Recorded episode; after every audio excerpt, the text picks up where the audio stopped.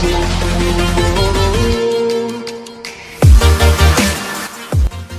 hey guys Manav this side from marketing Wikipedia team और स्वागत है आपका आज के एपिसोड में एपिसोड नंबर 11 जहाँ आज मैं आपसे डिस्कस करने वाला हूँ ऑन पेज एसईओ के कुछ और टेक्निक्स राइट तो ये ऑन पेज एसईओ का जो पार्ट थ्री है राइट यहाँ पे आज हम लोग डिस्कस करेंगे कुछ अच्छे खासे चीज़ों के ऊपर, जैसे कि आप अपने सी टी आर यानी क्लिक थ्रू रेट को कैसे ऑप्टिमाइज कर सकते हो? तो क्लिक थ्रू रेट बेसिकली होता क्या है कि जब भी आपका जो प्रोफ़ाइल है, जो भी आपका ब्लॉग है, वो गूगल टॉप टेन में रैंक कराता है या फिर लोगों को दिखता है, और कितने बार लोगों को दिखा और लोगों ने उस पर कितना बार क्लिक किया, इसका जो एवरेज रेशियो होता है, इसको हम लोग बोलते हैं सी टी आर यानी क्लिक थ्रू रेट राइट कितने बार में कितने बार क्लिक हुआ राइट नेक्स्ट जो मैं आपको आज बताऊँगा वो होगा आपके ऑन पेज जो यूज़र एक्सपीरियंस सिग्नल्स है उनको कैसे आप अच्छे से ऑप्टिमाइज कर सकते हो राइट और फिर मैं आपको कुछ एडवांस ऑन पेजेस टिप्स भी दूँगा राइट तो चलिए आज का जो पॉडकास्ट का एपिसोड है वो स्टार्ट करते हैं। आ, सबसे पहला हमारा टॉपिक था optimising click through rate right तो क्लिक थ्रू रेट क्या है? मैंने आपको बता दिया कि कितने बार आपका जो ब्लॉग है वो रैंक में शो कर रहा है लोगों को और उसमें कितने बार लोग क्लिक कर रहे हैं उसका जो रेशियो है उसका हम लोग बोलते हैं सी राइट तो अभी ये जो क्लिक थ्रू रेट है इसको बढ़ाने के लिए मैं आपको कुछ सिंपल आइडियाज़ दूँगा राइट सबसे पहला जो आइडिया यहाँ पे है वो है कि अपने जो टाइटल टैग्स है ब्लॉग के उसमें क्वेश्चंस का आप यूज़ करें राइट आप अगर क्वेश्चंस का यूज़ कर रहे हैं अपने टाइटल टैग्स में आ, जैसे कि say for example you can start like अगर मैं आपको एग्जांपल दूँ आप स्टार्ट कर सकते हो how to boil egg right ये एक क्वेश्चन हो गया राइट या फिर how to write great content तो ये क्या हो गया? एक क्वेश्चन हो गया। तो सामने वाला अगर क्वेश्चन लिख के सर्च करता है जनरली जनरली हम लोग जब भी कुछ गूगल में सर्च करते हैं, हम लोग क्वेश्चन टाइप के चीज़ लिख के सर्च करते हैं। तो अगर आपका टाइटल भी उसी तरीके का क्वेश्चन टाइप होगा राइट जैसे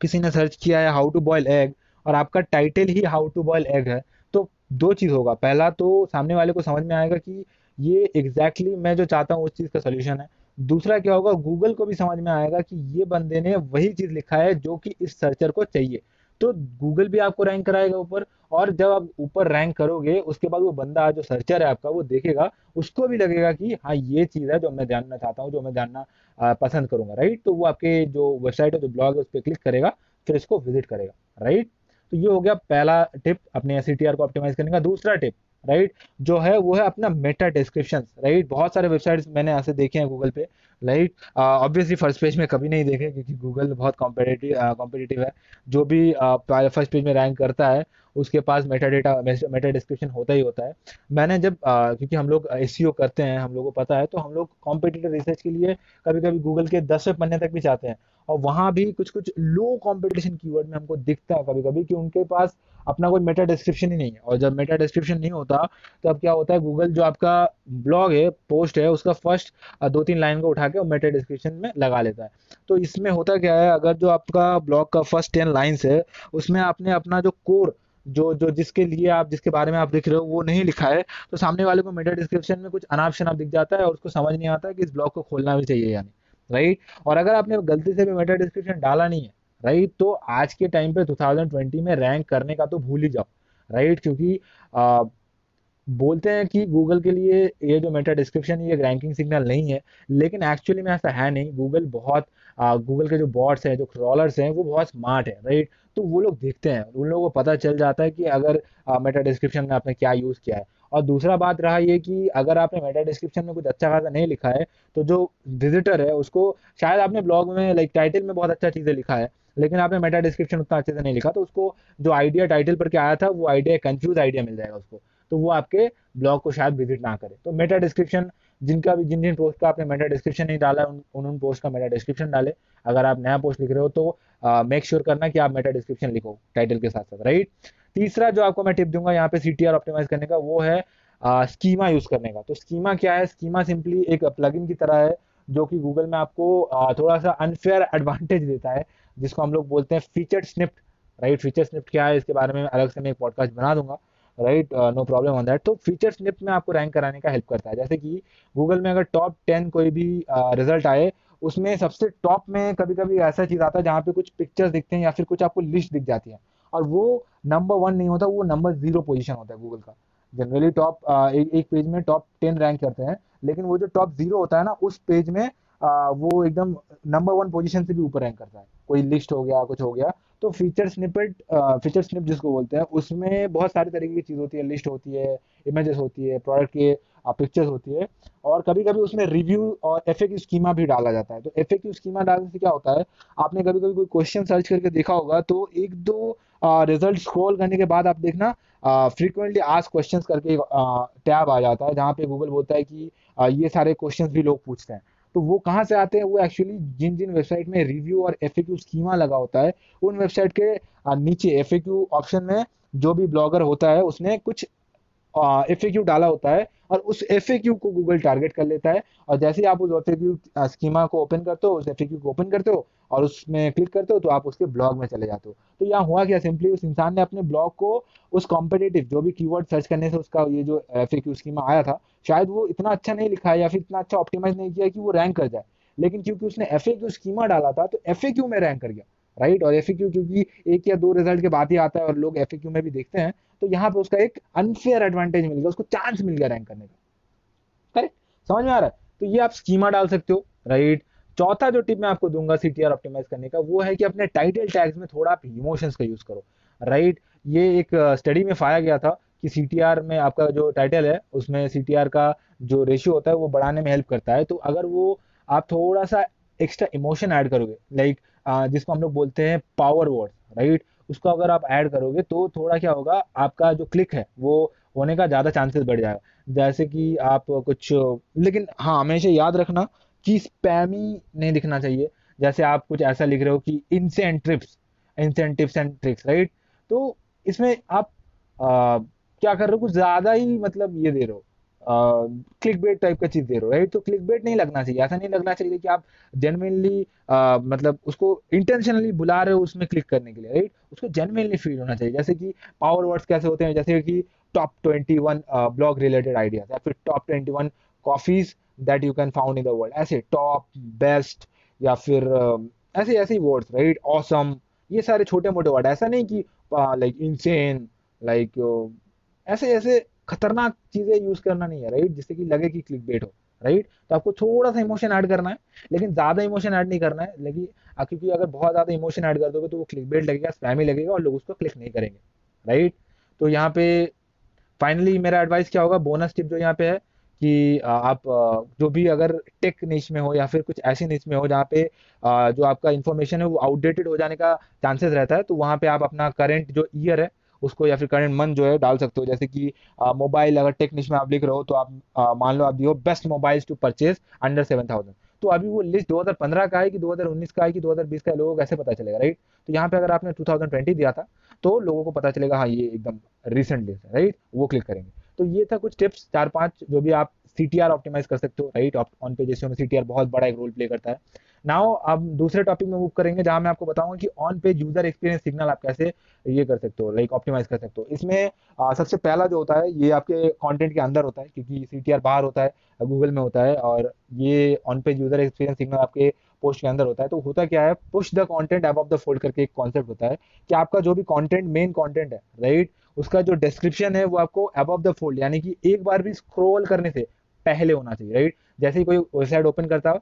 जब तक उसने एक बार भी स्क्रोल नहीं किया माउस राइट तब तक जो भी कंटेंट दिखता है, उसको बोलते हैं अब द फोल्ड तो आप कोशिश करना कि अपना जो कंटेंट का इंट्रोडक्शन है, उसको आप अब द फोल्ड रखें राइट दूसरा जो टिप यहाँ पे होगा यूज़र एक्सपीरियंस का, वो है चंक योर कंटेंट चंक का मतलब क्या है? छोटे छोटे पार्ट्स में डिवाइड करना. अपने जो भी पैराग्राफ्स होते हैं, जितने भी आपने पैराग्राफ लिखे हैं सब हेडिंग लिखे हैं, उनको छोटे छोटे पाँच छह लाइन चार पाँच लाइन के पार्ट्स में डिवाइड कर लो, क्योंकि दस पंद्रह लाइन का पार्ट एक बड़ा, बहुत बड़ा चंक कोई डायरेक्ट पढ़ना नहीं चाहेगा राइट तो उसमें होगा क्या, वो सिंपली उस पार्ट को स्किप कर जाएगा, दूसरे पार्ट में चला जाएगा। और अगर उस पार्ट में आपने बहुत ज़्यादा वैल्यू दिया था तो वो मिस कर जाएगा। तो चंक करो अपने कंटेंट को। Next having an active community तो आपका एक्टिव कम्युनिटी क्या है? या तो आपका अगर कोई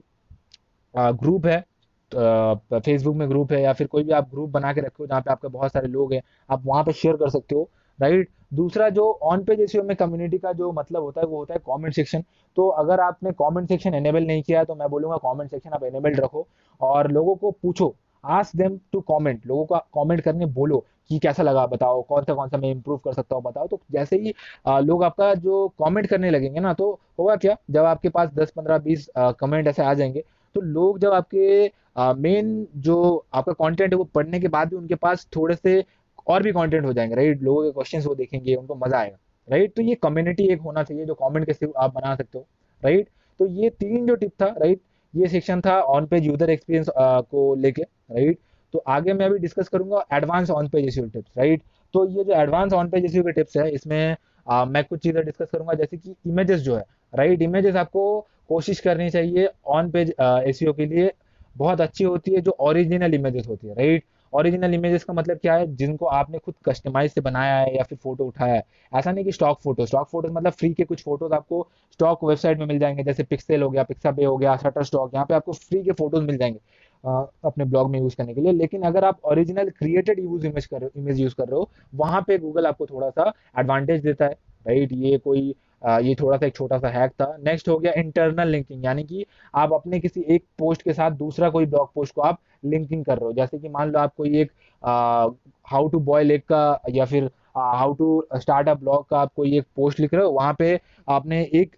जगह पे मेंशन किया है अपने एक दूसरे पोस्ट में आपने किसी एक चीज़ को कवर किया जैसे कि नीच कैसे फाइंड करते हैं राइट आप ब्लॉग आइडियाज़ बता रहे थे, वहाँ पे आपने बताया कि हाउ टू फाइंड अ नीच आपको नीच ढूंढना बहुत ज़रूरी है। और वहाँ पे नीच के रिलेटेड जगह पे आपने एक हाइपर लिंक बना के अपना हाउ टू फाइंड नीच वाला जो पोस्ट था, उसका एक इंटरनल लिंकिंग कर दिया। जैसे वो वहाँ पे क्लिक करेगा, वो आपके नीच हाउ टू फाइंड नीच वाले जो पोस्ट है, वहाँ पे चला जाएगा। तो ये इंटरनल लिंक होने से क्या पता चलता है? दो चीज़। एक तो ब्लॉग के ऊपर आपका लोग ज़्यादा टाइम स्पेंड करेंगे, एक से दूसरे पोस्ट में वो घूमते रहेंगे। दूसरा हो गया कि जैसे ही गूगल को पता चलता है, आपने इंटरनल लिंक यूज़ किया है मतलब वो बोल, समझता है कि ये जो आपका पोस्ट है, ये थोड़ा सा वैल्यूएबल पोस्ट है। इसीलिए आपने किसी अपने दूसरे पोस्ट को इसमें लिंक किया है राइट ये था दूसरा टिप तीसरा टिप है कॉम्प्रिहेंसिव कंटेंट आपको लिखना है। इनको हम लोग बोलते हैं कि लो क्वालिटी कंटेंट आपको नहीं लिखना है। लो क्वालिटी कंटेंट मतलब से फॉर एग्जांपल आपने एक पोस्ट बनाया जहाँ पे आपने लिखा कि what is a niche right दूसरा पोस्ट आपने बनाया, वहाँ पे आपने लिखा how to find a niche तीसरा पोस्ट आपने बनाया, वहाँ पे लिखा benefits of finding niche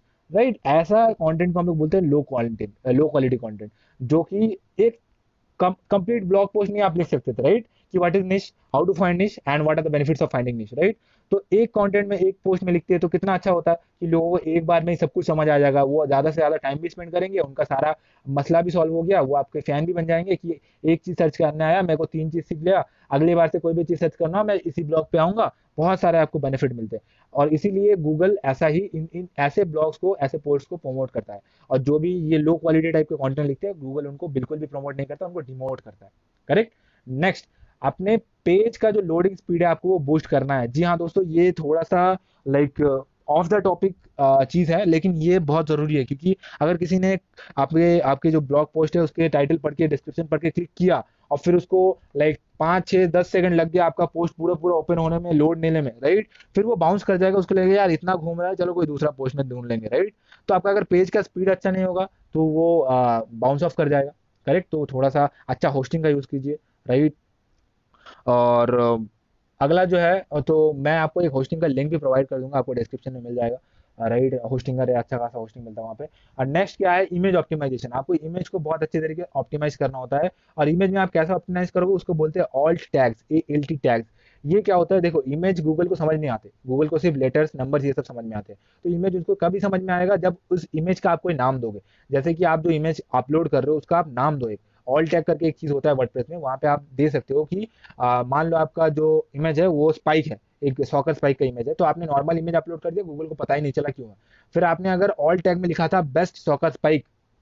तो उसमें क्या होगा कि गूगल को पता चल गया, ये जो इमेज है ना, ये स्पाइक के बारे में सॉकर स्पाइक के बारे में। तो अगर कोई सॉकर स्पाइक सर्च करता है और आपका क्योंकि इमेज रेलेवेंट है राइट तो इमेज में उसको दिखेगा सॉकर स्पाइक और अगर वो इमेज से क्लिक करता है तो आपके वेबसाइट में भी आ जाएगा। तो आपका इमेज रैंक कराने के लिए इमेज ऑप्टिमाइजेशन ज़रूरी है राइट नेक्स्ट है कि आपका जो कंटेंट है, वो फीचर स्निप में आप रैंक करा सकते हो, जैसे कि मैंने बोला स्कीमास का आप यूज़ कर सकते हो राइट या फिर बहुत सारे रिव्यू के प्लगइन्स भी आते हैं वर्डप्रेस में, आप उनका यूज़ कर सकते हो राइट और अभी ये थे मेरे कुछ टिप्स जो कि आप यूज़ कर सकते हो। मैंने बहुत जल्दी जल्दी बोला राइट क्योंकि बहुत सारे कंटेंट थे, हमें को पंद्रह मिनट के अंदर कवर करना था। और लास्ट जो टिप मैं दूँगा बोनस टिप वो है कि वॉइस सर्च एसीओ करो राइट क्योंकि बहुत सारे जो आजकल वॉइस सर्च इंजन जैसे अलेक्सा सीरी वगैरह, वो अगर सर्च करेंगे तो एफएक्यू स्कीमा डालो। एफएक्यू स्कीमा डालने से वो आपका प्रमोट करेगा। क्योंकि वो एफ़ की चीज़ें वॉइस सर्च इंजन ज़्यादा जल्दी जल्दी पिकअप करते हैं राइट इससे आपका